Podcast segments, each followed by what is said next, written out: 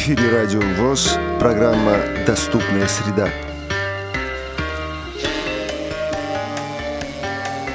Добрый день, дорогие радиослушатели! С нами в студии директор автономной некоммерческой организации учебно-кинологического центра «Собаки-помощники инвалидов» Елена Орочкой.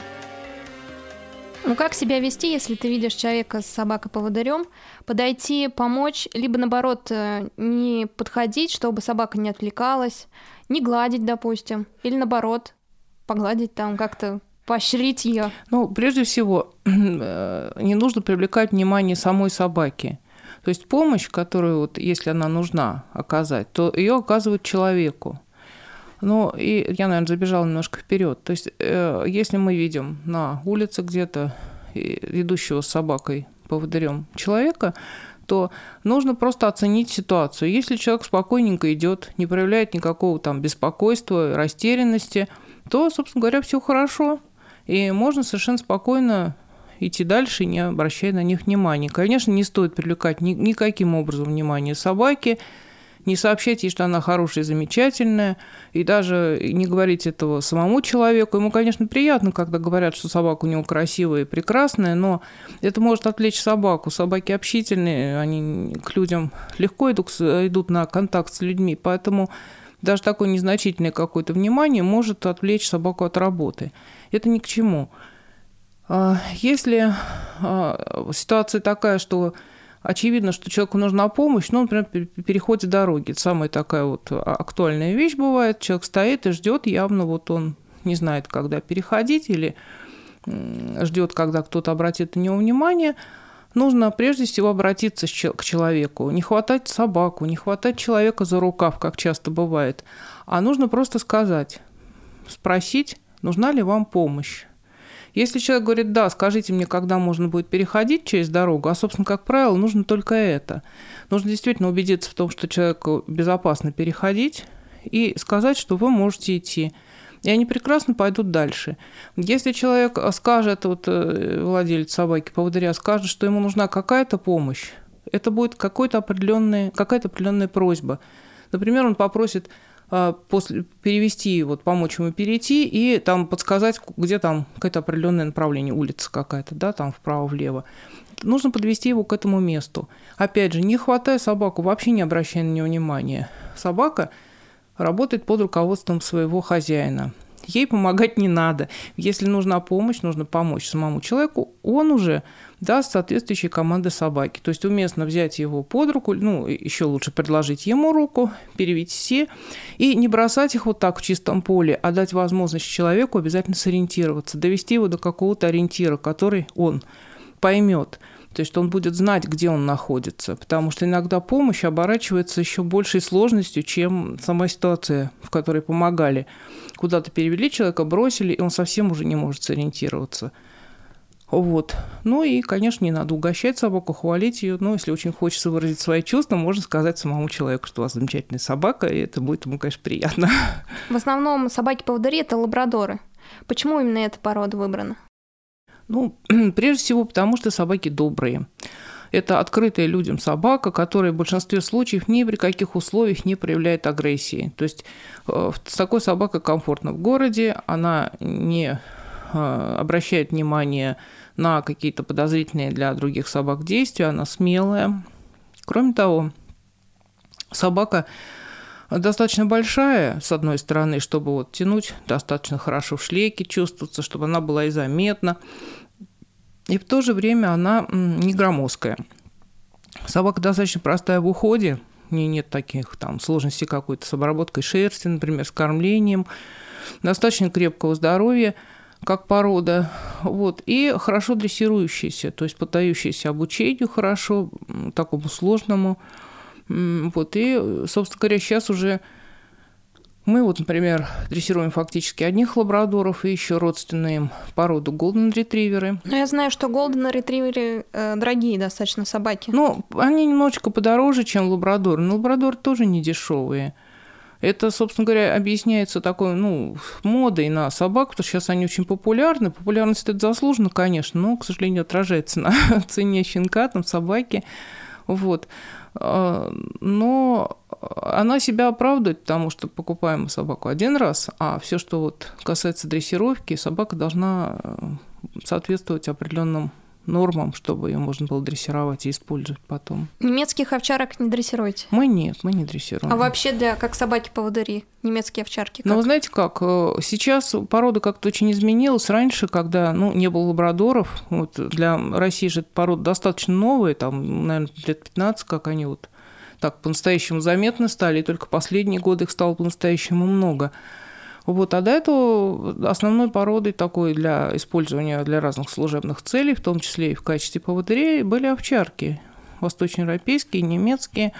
Вот, и мы тоже их дрессировали, наши дрессировщики. Но породы меняются, меняются условия. Раньше э, незрячим людям, получающим наших собак, очень часто хотелось, нравилось, они настаивали даже на том, чтобы собака еще и охраняла их. То есть был такой какой-то вот к собаке очень подход, э, даже, может быть, это для людей было более важным, чем поводырская работа для некоторых людей. Я не говорю, что это хорошо, но было.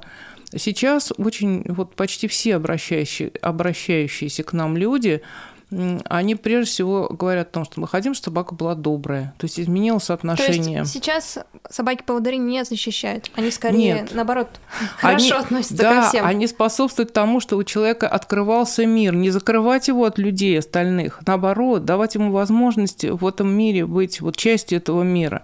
Собака-поводырь, она не только вот утилитарное вот такое предполагает использование. Вот она ходит, работает как машина.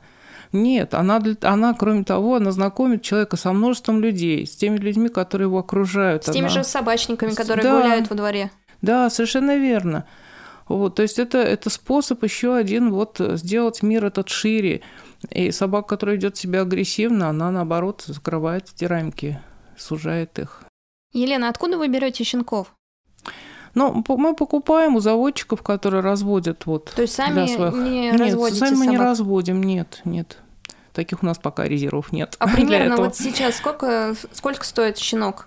лабрадора? Ну, щен, щенок, ну вот последнего, которого мы приобрели, мы заплатили 20 тысяч. Но это немного считается, там от 20 до, до 30, это считается такая средняя цена. Они проходят какой-то специальный отбор, щенки, которые идут как поводыри в дальнейшем?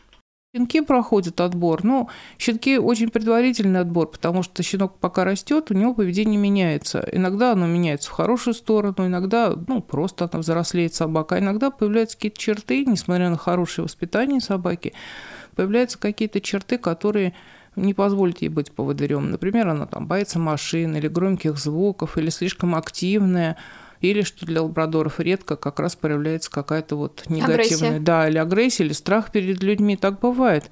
Причем это действительно не зависит от, ну, то есть это зависит от воспитания, но не так напрямую, как вот кажется. То есть собака живет в хороших условиях, все, все получает, что нужно, тем не менее какой-то недостаток поведения у нее проявляется. То есть были случаи, когда вы отказывались от щенков да, видя, конечно, что они не подходят. Конечно, но мы предпочитаем именно поэтому вот для работы непосредственно покупать или щенков постарше возрастом, или даже совсем молодых собак, там в возрасте 8-10 месяцев, когда поведение уже, ну, пусть еще не полностью, но уже сформировалось как-то, и уже видны действительно истинные черты вот поведения взрослой будущей собаки. Тогда а, промахов меньше бывает. А собаки, щенки те же самые, живут у кинолога или у вас отдельно какая-то площадка, где в клетках живут, ну или в норах, или, я не знаю, в будках живут щенки? Нет, наши собаки и щенки все живут в приемных волонтерских семьях во временных, где им обеспечена любовь, забота, игры, все, все, все, что нужно э, каждой, Но собственно говоря, собаке. Не слепые, правильно? Нет, это обычные люди, обычные семьи, которые по каким-то своим соображениям откликнулись на нашу, наш призыв, на нашу волонтерскую программу и взяли к себе наших собак и щенков. Есть люди, которые, семьи, которые берут уже вторую, даже третью собаку. Вот. У некоторых из них есть свои собаки, у кого-то нет, кто-то просто не решается завести. Это достаточно большая ответственность уже, заводя собаку себе именно вот. Человек должен рассчитывать на то, что она проживет полную собачью жизнь, и будут определенные там возникать какие-то сложности, проблемы там с отпуском, с командировкой и так далее. Попробовать себя, попробовать да? себя, да. Некоторые берут совсем из таких соображений вот э, для того, чтобы показать детям, как работает благотворительность, что это не просто слова, что действительно можно помочь. Вот просто сделав вот такой шаг, достаточно, ну, может быть, там сложный или там требующий ответственности и какой-то жертвы со стороны своей, но, собственно говоря, в этом и заключается благотворительность. Это не просто отдать то, что тебе не нужно, правда? Наоборот. Елена, опишите один день собаки-поводыря, рабочий день. Вот она просыпается в волонтерской семье, кушает. Дальше какие у нее действия? Когда к ней приходит преподаватель и так далее? Вот как это все происходит на деле? Ну, надо сказать, что день у наших собак такой весьма не очень напряженный, потому что занятия у нас ну, занимают где-то 2-3 максимум часа в день для одной собаки, и происходит не каждый день. А дрессировка растянута по времени, отчасти из-за наших условий таких, ну, просто есть свои такие внутренние как бы преграды для того, чтобы дрессировать собаку вот каждый день. Но, э, с другой стороны, это и э, разумно, потому что собака, у нее нет очень большой нагрузки, собака, дрессировка растянута по времени, собака усваивает все постепенно. Тем более, что это очень молодые, как правило, собаки или даже щенки, для которых постоянная большая нагрузка вредна. Вот. Ну, а рабочий день и вообще день распорядок на дня действительно проснулась, погуляла с волонтерами, покушала, переварила. Вот. Появляется дрессировщик. Ну, там он договаривается обычно с волонтерами о времени своего приезда, забирает собаку. Больш, большую часть работает на улице, изучает те маршруты, которые вот отрабатывает, которые там учебные они проложили. Занимается приемами общего курса послушания. Какие-то приемы этого послушания иногда делает дома, особенно если там плохая погода, можно позаниматься и дома. Но дрессировщик в этот момент имитирует слепого или он как зрячий ходит, то есть не берет палочку? Нет, трость, трость всегда у него в руке, то есть это атрибут такой, он нужен и для управление собакой, как продолжение руки, развернуть ее, подпихнуть сзади, чтобы она быстрее шла, показать ей препятствия. И вообще собака должна привыкать к виду трости, она должна в конечном счете относиться к ней, ну, с одной стороны, без лишнего внимания, то есть не обращать внимания на то, как человек там для себя что-то тростью проверяет, а с другой стороны, если тростью показывают ей что-то, там ориентир новый, например, она должна понимать, что это к ней имеет отношение. Поэтому трость очень важная часть. И кроме того, когда собака, э, собака дрессируется, ну, нельзя сказать, что человек а, как полностью имитирует действие слепого человека. Это зависит от этапа обучения. Сначала эти э, элементы, они очень маленькие, даже, может быть, их нет, собака учится просто двигаться вперед, там, натягивать шлейку с нужной силой. И потом постепенно, по мере того, как у нее вот это обучение происходит, и какие-то навыки уже э, начинают формироваться, вводятся элементы, которые имитируют э, поведение и особенности слепых людей. И вообще, ну, как бы человек, который не видит даже в данный момент просто. Э, это очень важно, потому что походка и даже не то, что походка, а сам стиль движения, что ли, да, человека, который видит и который не видит, очень отличаются. И собака, наученная просто вот этим приемом внешне как бы э, позволяющим ей водить э, человека, на деле, если ей дать человек, который в этот момент не может видеть, она его никуда не доведет, потому что она должна знать некоторые особенности, такие провокации мы их называем, которые собственно говоря, и делают ее вот поводырем. И завершающим этапом обучения, моментом таким ключевым является экзамен, который сдает собака. Вот именно этот экзамен, он подтверждает пригодность собаки для работы именно с невидящим человеком. А, этот экзамен заключается в том, что на дрессировщика надеваются не, светонепроницаемые очки, то есть в этот момент он совершенно не видит, абсолютно, и собака должна провести его по одному из изученных маршрутов – Маршрут такой, ну, где-то протяженностью не меньше получаса вот по времени, да, обычной городской, городской среде, то есть там встречается абсолютно все. И переходы дорог, и там люки, и ветки, ну, в общем, все-все-все, что там можно не перечислять. Вот, и собака должна обо всем предупредить, довести до конца, маршрута без, без потерь. Вот, и, и, тогда она подтверждает вот тем самым, что она действительно может водить вот человека, который не видит, а не человека, который таковым притворяется.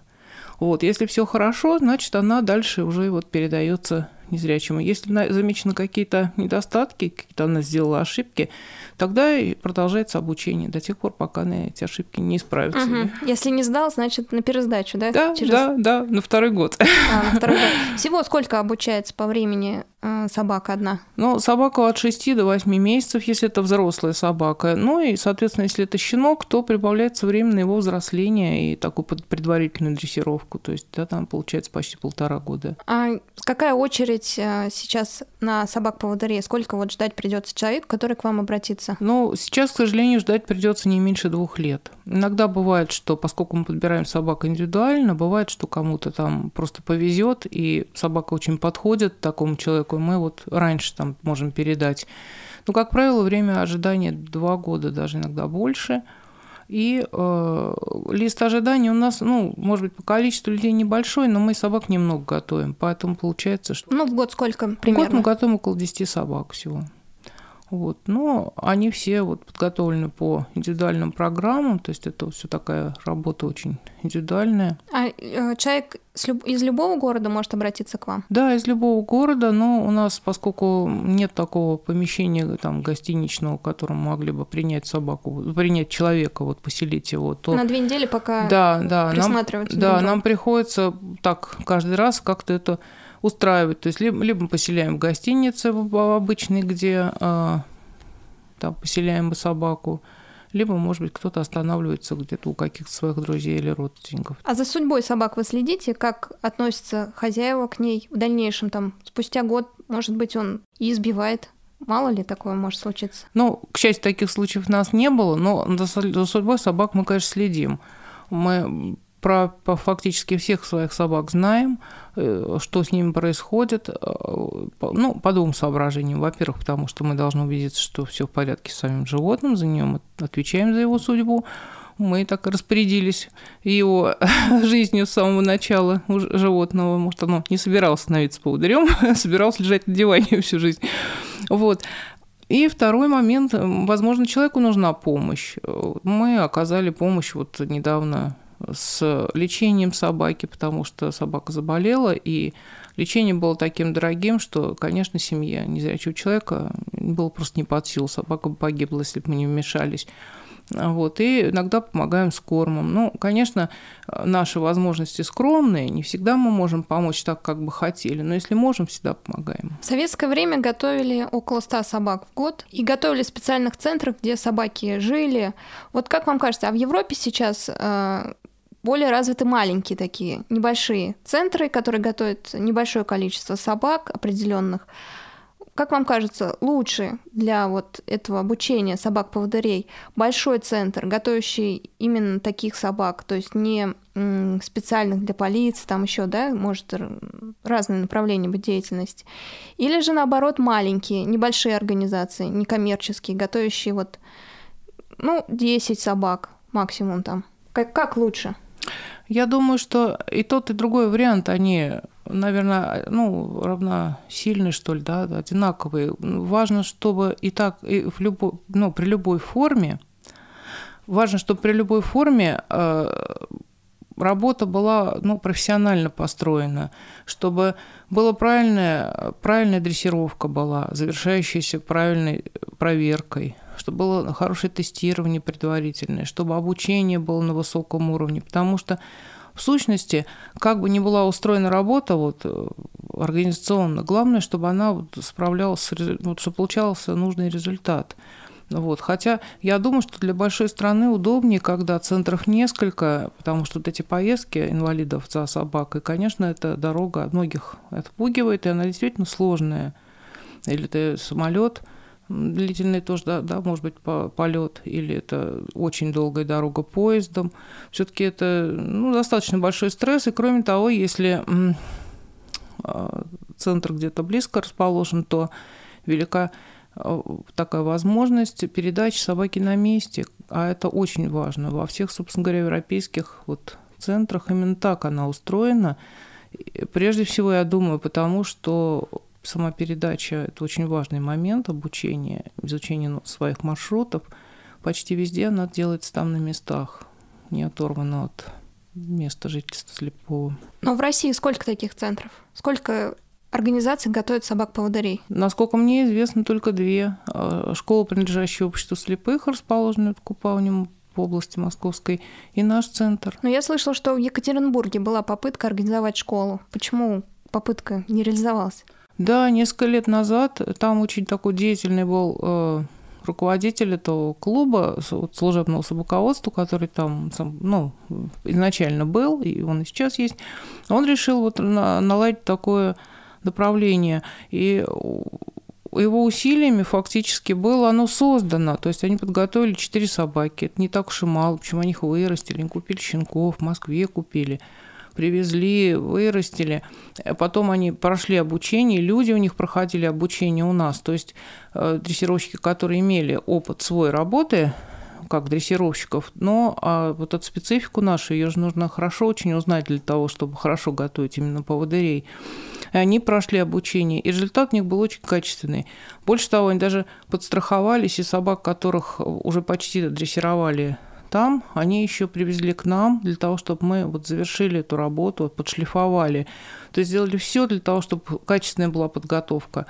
Но банально денег нет. Все упирается То есть, отсутствие финансирования. Да.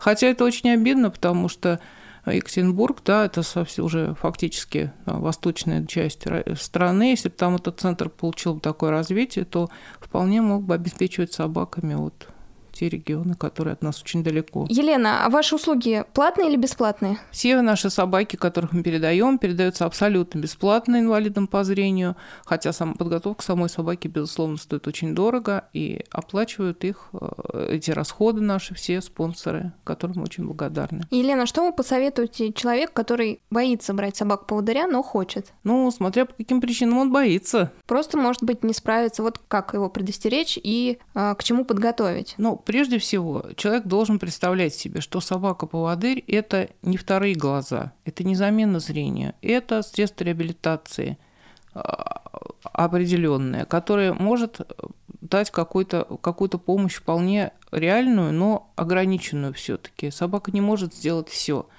Собака, в зависимости от того, насколько будет хороший контакт между человеком и собакой, насколько человек научится еще управляться с собакой, она может сделать больше или меньше, но не больше, чем это может сделать животное. На это нужно прежде всего вот обратить внимание, делая какое-то, вот, принимая решение.